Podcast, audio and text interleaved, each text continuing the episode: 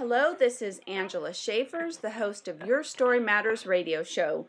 Today we have our special guest, author Mick Quinn, who has written the book The Uncommon Path. He is also a founder of Integral Heart Foundation, currently residing in Guatemala, but is actually born an Irishman.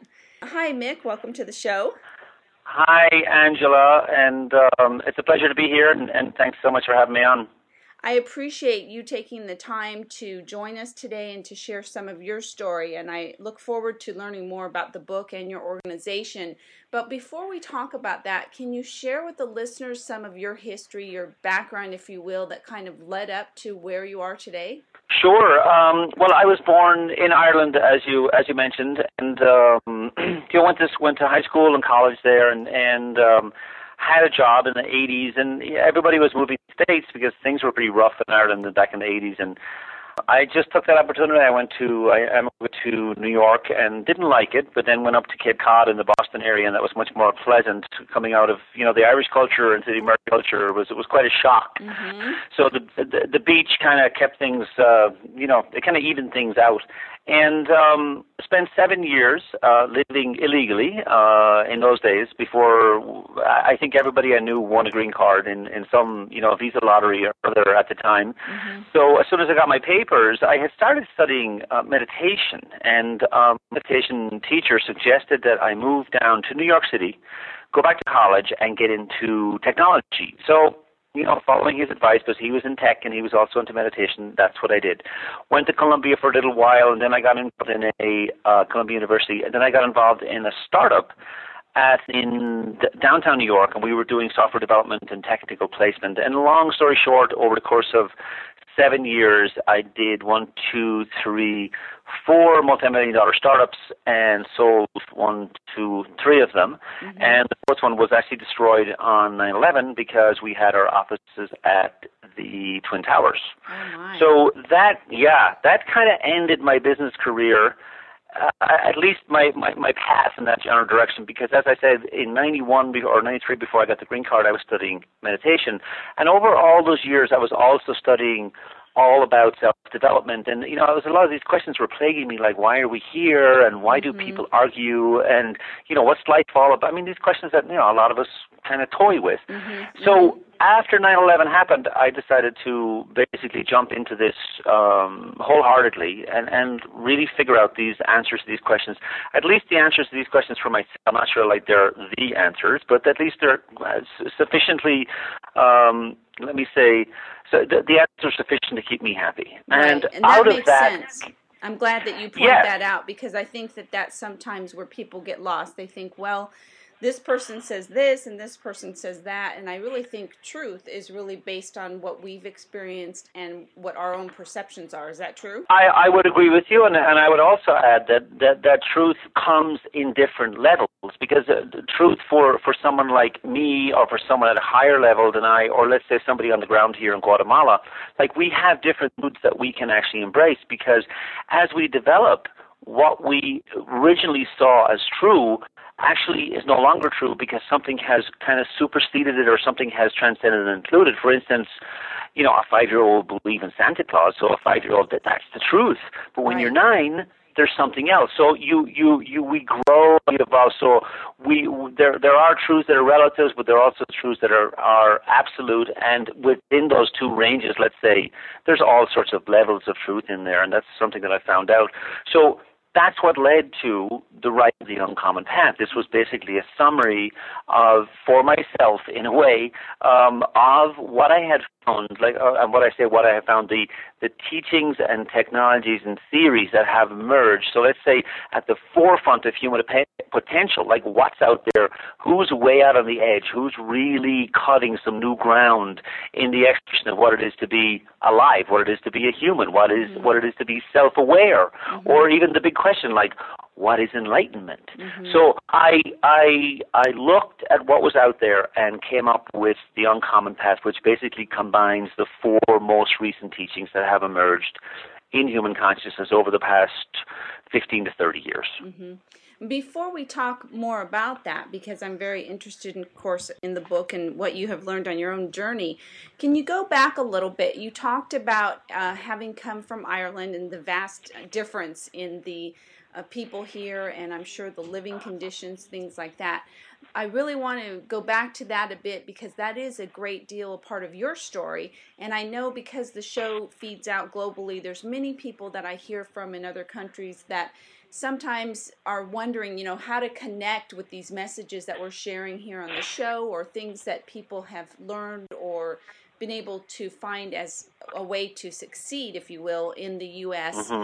Uh, so, can you talk a little bit about those differences, the challenges, how you overcame that, and maybe even some advice for people who are struggling with that type of situation right now? I think in the early days, it was really important for, for us, meaning us, the Irish, to to stay together. So that would apply to any ethnic group. I mean, I, I think that that's probably the first thing, and, and it's something that seems to happen naturally, is that you'll gravitate towards your own, you know, for social entertainment, also for networking, for jobs, for places to live, for mm-hmm. cars, for, I mean, in those days it was also a way of getting you out of the country and keeping your visas current. So um, I think that was really important, in at least in the early days. Now, the second thing was, uh, and this is something that, that I learned, and I think it's also, it's still very important, was to learn how to speak American English. Mm-hmm. I know that sounds kind of silly, but my accent right now, and you can probably hear some of the Irish still coming through, is is basically Americanized. Like when I go home to Ireland, they call me a Yank, and mm-hmm. when I'm in America, they say, "Oh, what a lovely Irish accent you have." So I'm not really sure, you know, do I talk like an Irish guy or do I talk like a Yank? And I'm kind of in the middle somewhere. Mm-hmm. So I think that's what's important that you learn how to enunciate, how to speak, American. And, and, and, and not putting down your native language if you're, you know, if you speak Spanish originally or Chinese or, you know, any accent from Europe and or, or other English accent because it just makes it so much easier to kind of fit in a culture. Mm-hmm. It just it, it means you're trying because I think if you come to if you emigrate to another country, the least you do is do your best to communicate very clearly with the mm-hmm. locals. I think it's a it's a it's a it's a marker of respect. Mm-hmm. So mm-hmm. the, the but after a while, then I felt it very important to actually move away from the Irish community because what I began to notice is that the Irish that I was around kind of didn't want things to change too much. They mm-hmm. wanted things, you know, to stay pretty much the same. So a lot of the areas that we lived in, the people know, it, it kind of became like a little Ireland. Mm-hmm. Now that's wonderful. Again, as I said, for networking and for staying safe when you don't have papers and all that kind of stuff. But once you get your papers, I, I think it's time to kind of stretch your legs and move out to a, into a broader community and begin to explore things that interest you, mm-hmm. whereas they may not be very much, uh, you know, of interest to your countrymen. So you know, someday you might meet a guy from Guatemala snowboarding up in northern Maine. It's not something that's native to the Guatemalans, but again, it's an example of someone breaking out of their shell mm-hmm. and going to explore for themselves. So I think mm-hmm. that's that's also very important, mm-hmm. and to have the courage to do that. To have mm-hmm. the courage to do that. That was my next question: is you know that courage that you had not only to leave your own country, but then to venture out in ways that you have now. To you actually live in another country now, and you've written the book and started your foundation can you share with the audience some of where you found that courage and that drive, if you will, to make these things happen for yourself? Because I know that I've had other people on the show and I've been asked myself, you know, how did you all of a sudden become this or make this happen? And of course, as you know, it's not all of a sudden, it's a process. But I think people are usually interested in finding out that secret, if you will, as to how we go about doing these things or achieving them. And can you share some of that from your own experience as to how this has evolved for you? I think at the beginning, Angela, and, and you know, you you may agree with this, is that it's often it's a, it's a matter of necessity that we change. Mm-hmm. I think when when I was living in Ireland and and things were you know it was kind of like kind of black and white life and it wasn't really going anywhere and as I said most friends were leaving anyway so it was either get left behind or follow them. Mm-hmm. So at that time it was a matter of necessity that something happened.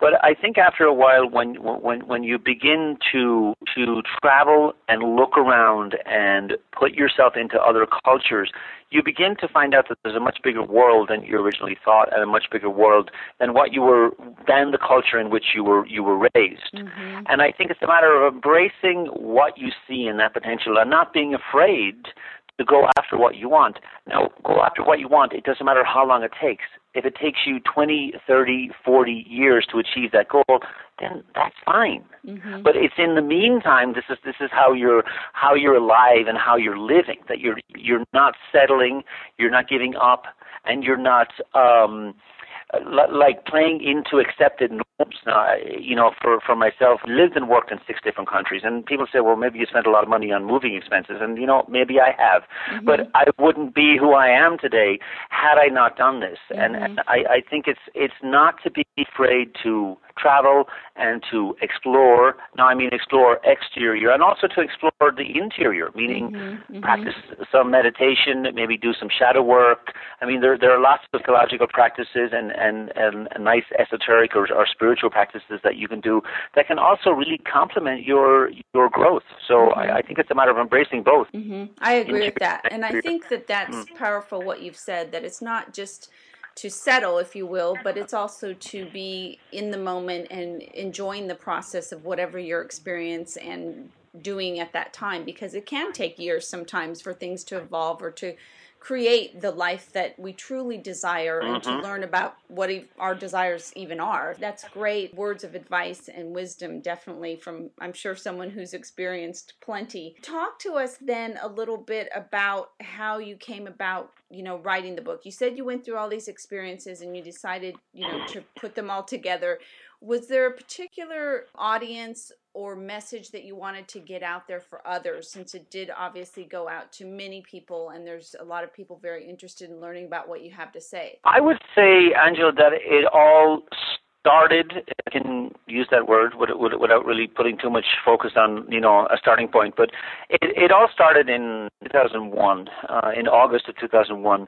I was on a meditation retreat with a teacher that I studied with for many years, Andrew Cohen, who teaches what's called evolutionary enlightenment, which is basically Buddhism on steroids. And I had an awakening experience during meditation with him. And what I realized during and you know in the subsequent years following that experience that the part of us that, and when I say us, I mean humanity, the part of us that's attached to our individuality, to this identification with what I want, my past, my future, like this little sense of self, or sometimes it's called the ego. Mm-hmm. That part of us really can only get us to a certain level of development. I mean, we can, eh, let's say, if if, if human potential is a ladder and it has, I don't know, 50 steps, for instance, when we're working with the ego and, and the fears and desires of the limited self of the ego, we can only get as far as say step 20. Mm-hmm. There's no way we can actually go beyond that step. And this is one thing that I realized in and as I said during and after this experience in 2001, and this is why I wrote the book, is that the ego is quite a powerful character. It's been around for about 4,000 years, give or take, in human awareness, and not before that. It didn't actually exist before that.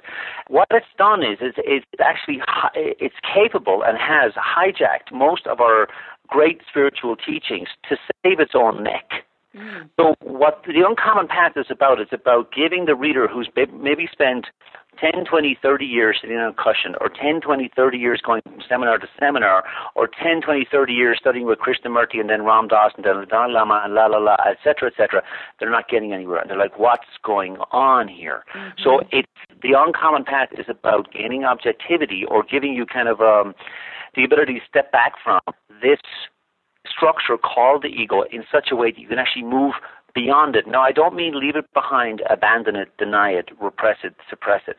I mean we include it in our, as part of our development, and you know we put the ego and we move beyond that. Mm-hmm. So that's what I discovered, and uh, beginning in, in that experience in, in, in 2001, because when I came back to life, I realized how forceful this little character was in my life, and and I said if I'm going to move on to the next level, I really have to come to terms with this, and and that's what I hope to share, you know, in my research and and subsequently in the in the publication of the Uncommon Path. Mm-hmm, mm-hmm. Right, and I I have to agree. I mean, it's definitely a very extended version of what in psychology circles we call the voices in our head, if you will. And I know that all of those voices and stories and things that we're told throughout our lives have to be broken down at some point if we'd like to have true healing and freedom from our past. Would you agree? I, I would agree. And, and then also just, you know, I'll just add a caveat there that we have to be really careful not to get stuck in the story because mm-hmm. the limited self or the ego its its favorite place is the past. Mm-hmm. It doesn't really like the now because the now is very it's always changing. Mm-hmm. It doesn't know what's going to happen in the future except one well maybe two things, death and taxes. Mm-hmm. So it's really afraid of death. So it's really not interested in the future. What it what it really depends upon is the past and how it's wronged and how bad everybody else is and poor Mm-hmm. me and and uh, so we can actually get lost in that. We need to be very careful with that. That's not to say, as you said, and I, I fully agree with you, healing does happen by sometimes you say going back and finding out when these voices came alive in our head and going back to that moment and actually healing that shadow because that's still manifesting as we go along. Mm-hmm, mm-hmm. What do you say then to people that only believe that there's a religious path, if you will? I won't call it spiritual because then that wouldn't include all the different religions of the world, and and they might. In effect, say that your theory is not right at all, and that there's no way that this is so powerful as far as the ego and all these manifestations and things like that. What is your response? Okay, that, that's probably a question that we could spend how many hours discussing, but I, well, I realize that. I'm just looking for a quick, you know, because being here on the show and trying to keep it open to anyone and to be able to affect everyone, I often get comments from people who disagree with something when that was said or just can't buy into something. And so I like to be able to give the guest an opportunity to share, you know, their perspective on someone who might say, hey, I'm a Christian or I'm a Mormon or I'm, you know, a Jehovah's Witness and this is what I think and it is not in line with anything that you're saying. Well, you know, I, I grew up um, as a Catholic in in Ireland, of course. So obviously, I had no choice in that.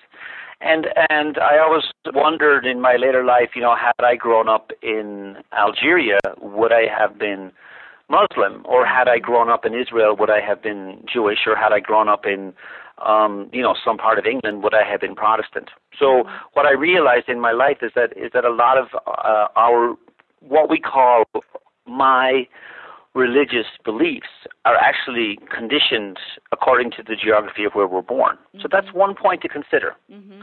Now, the, the, the other point is that when I was in church with my, my mom, I'd be, I don't know, eight or nine years old. I mean, I would have experiences and I would tell her about them, and she was unable to explain them. So I was actually I was actually sensing or feeling or seeing whatever word you want to use something beyond the words and the ritual.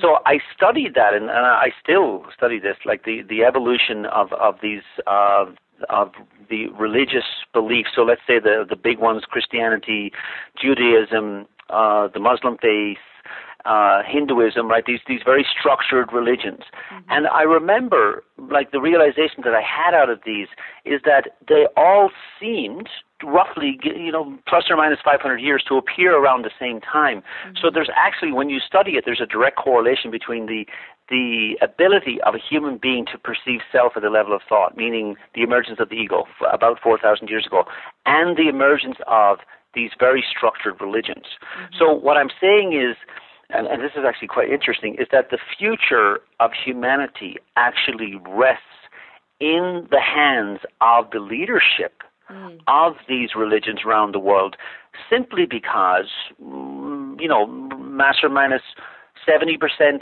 of the people in the world actually um, attribute themselves as being, uh, you know, in one of these particular faiths.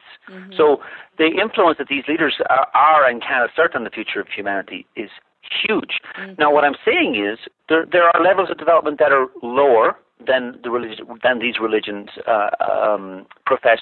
There's also levels of development that are actually higher, and I can give you some examples if you wish. But um, I'm saying that that that you know overall. When I was born in Ireland and raised Catholic, I realized at some point that number one, it was geographically conditioned. Mm-hmm. So therefore, it couldn't be the absolute truth because I ended meeting Muslims and Jews, and, and they were just as like convic- convinced as I was of my faith. Mm-hmm. So that's the, I think that's the one most important point to be considered, and then to allow yourself to look at the more mystical side of these religions. For instance, a Jewish person can begin to explore Kabbalah.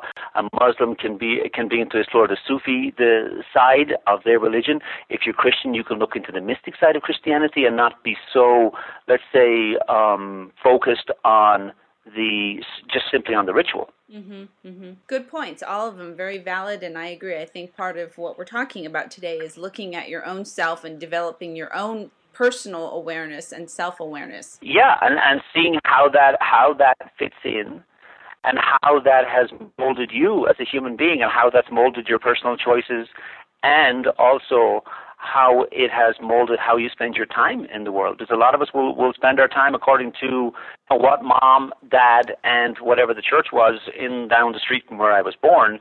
And if you're not aware of that, you can actually end up living quite a limited life because you're simply attached to something that you're just not aware that you're attached. Mm-hmm. Nothing wrong with it, but it, yeah. But if you're if you're interested in growth and development, then again, the point of the book. Mm-hmm. And that leads me to the next part of the interview, which is talking about the organization Integral Heart Foundation and the fact that mm-hmm. you're living in Guatemala. Can you share with the listeners how that came about and what the purpose of your foundation is? The last, well, there are two chapters in the book, and one is called uh, Awakening Relationships, and, and the last chapter of the book, which is the inside of awakening, but it, it basically speaks about something that we call conscious service. Now, to service is where you choose to surrender or give up or dedicate a significant amount of your time, resources, or money to the future of humanity. Mm-hmm. Meaning, I care for the world, and simultaneously, there's significant evidence in my life that that's the truth. Mm-hmm. So, long story short, I mean, after the book came out, my publisher said, you know, he said you should go to the states and publish the, you know, when the when the book's released, to do all the marketing and all that stuff. And what's happened, we, you know, my wife Deborah is from Spain, and we really miss the Spanish culture. So we, we rather than you know dealing with the jet crossing back and forth over the Atlantic, which I'd done for 20 years, and I was just tired of it. Uh, we said we'd come south, and we were in Costa Rica, and then a friend of ours mentioned that her sister had built a house in Guatemala, and the first thing I thought was Guatemala, third world, dangerous drugs, and she said, well, yes, it is in general, but not there my sister's house is in this one town called Antigua, which is uh, a UNESCO city. Mm-hmm. So it's been protected since the 70s, and I mean it's perfect weather and all that kind of stuff. So we came down here to to check it out, and on the second week we rented a car and we mm-hmm. left Antigua. Now this is, if you imagine 10 square blocks of cobblestones and, you know, Spanish colonial uh, cathedrals, mm. I mean, it's absolutely gorgeous. Mm-hmm. But once you drive over the town line, you're in the third world right away. Mm-hmm. I mean, mm-hmm. there's no there's no middle ground. It goes from first world. It's this is like any city you would see in the south of Spain. Right across the street is third world, mm-hmm. and we realized that maybe there was some work to be done here. Now mm-hmm. the book, the work of the book was done. So in a way, it was kind of a coincidence. We didn't think about it for very long. I think we went back to the states, and within three weeks, we'd made the decision to pack up and leave and move. So we we we we did just that the idea of taking the ideas from the book and also bringing together people who are at some of the highest levels of development in the world for the sake of the people down here. So it's kind of a twofold effort. It's, it's using the advanced teachings and theories in the book to help people here and also to connect people around the world who are interested in helping, but at a, at a slightly higher level than just you know, giving twenty dollars a week to whatever your favorite charity is, and let them do whatever they want with it. Mhm, mhm, mm, powerful. And how long have you all been down there?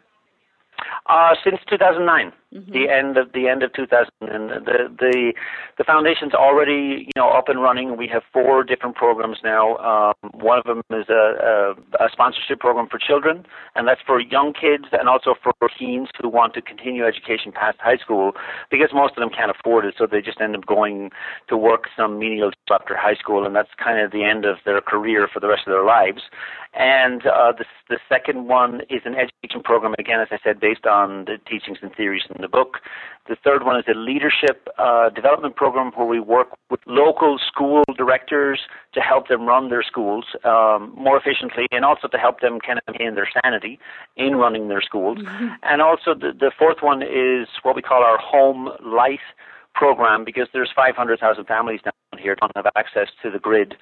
So what we do is we we have these um, solar units that we install. They're small, portable, I mean the same size as a magazine. Really great little unit that allows the kids to read and allows the moms to cook without having to use candles. Mm. So those are our four programs. Wonderful. It sounds like you're doing some amazing work, and I'm sure you have some great stories to share from all of that. I wish we had more time to talk about that. There you go. but I know that you do have a website and you have other ways of connecting with the organization and those types of things. And before I have you share that, I just wanted to ask you then, because uh, the show Your Story Matters is based on really learning from our stories and discovering our purpose and then hopefully living that out. And I definitely believe in service to our communities and others. Would you say that what you're doing then, based on your experiences and everything that you've learned and are teaching through the book, are you living your life purpose? I would say without a shadow of a doubt. And, and I also say, Angela, that after a point, you actually have to let go of what you think that means. Mm-hmm. I think mm-hmm. there's there's a time, and, and you know, in many people's lives, it can be a long time figuring out like what is my purpose. And I think once you believe that you've found your purpose, I think the next step then is actually letting that go and allowing life to guide you because ultimately we are consciousness evolving beyond this attachment to individuality. And I think that's that's what stands under, or let me say, supports the work down here. Is that we're we're not serving others. Mm-hmm. We're serving mm-hmm. ourselves. We're serving the source of consciousness itself. Mm-hmm, mm-hmm, mm-hmm. Yeah, I would definitely agree with that, and I think that that's somewhat the power in everything that you know I talk about with others a lot of times in this finding your purpose and living your purpose is when it becomes just a way to live meaning it's not there's not all this effort and stress and you know conflict if you will. It's just that is you're just living that purpose out. And it and it's it is letting go of the idea of it and just living it. Would you find that mm-hmm. to be mm-hmm. true? Mhm mhm yeah and and i would also you know just like to add that it you know sometimes it, it actually demands tremendous effort and and there is tremendous stress and there's also tremendous amounts of conflict. But you know what? At that point, it doesn't really matter. Mm-hmm. It really doesn't matter. You accept that as part of, let's say, the, the the burden or the work that you've taken on, and then you just simply continue beyond that. Mm-hmm. Makes sense. Makes a lot of sense.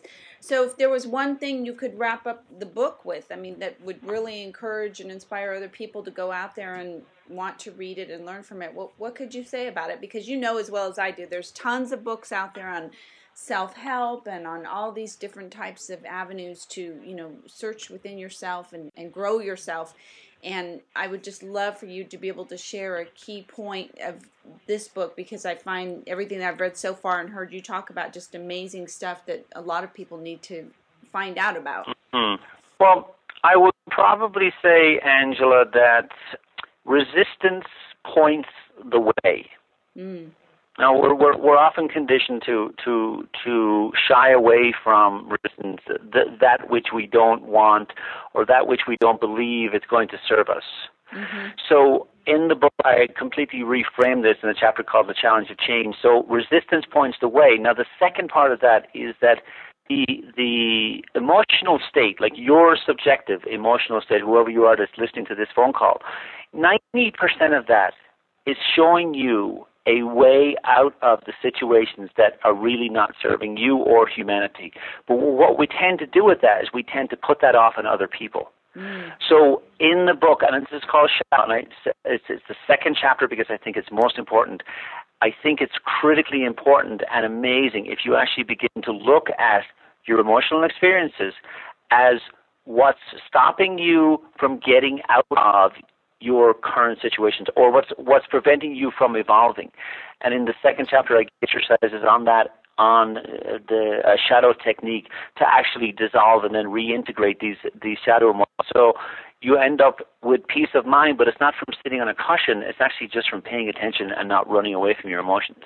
Mm, I love that. Perfect ending. Can you share then with our listeners where they can find the book, The Uncommon Path, and the information for your website? Uh, the Uncommon Path. My website is quinn.com, and uh, you'll find a link there to the book uh, on Amazon. And also, the, the foundation website is integralheartfoundation.org. So it's integralheartfoundation.org. And the website is Mick Quinn, Q U I N N dot com. That's it. Of course, they can always contact Your Story Matters radio show for additional information or to connect with you further. Thank you so much, Mick, for your time today, for sharing some of your amazing story and your journey. And I really wish you all the success that is available for you and for your family and your wife, and hope that everything continues to grow just as it's meant to be. Absolutely, and and thank you, uh, Angela, for for for your time and also for doing this work. And the best of luck to you in the future. Thank you.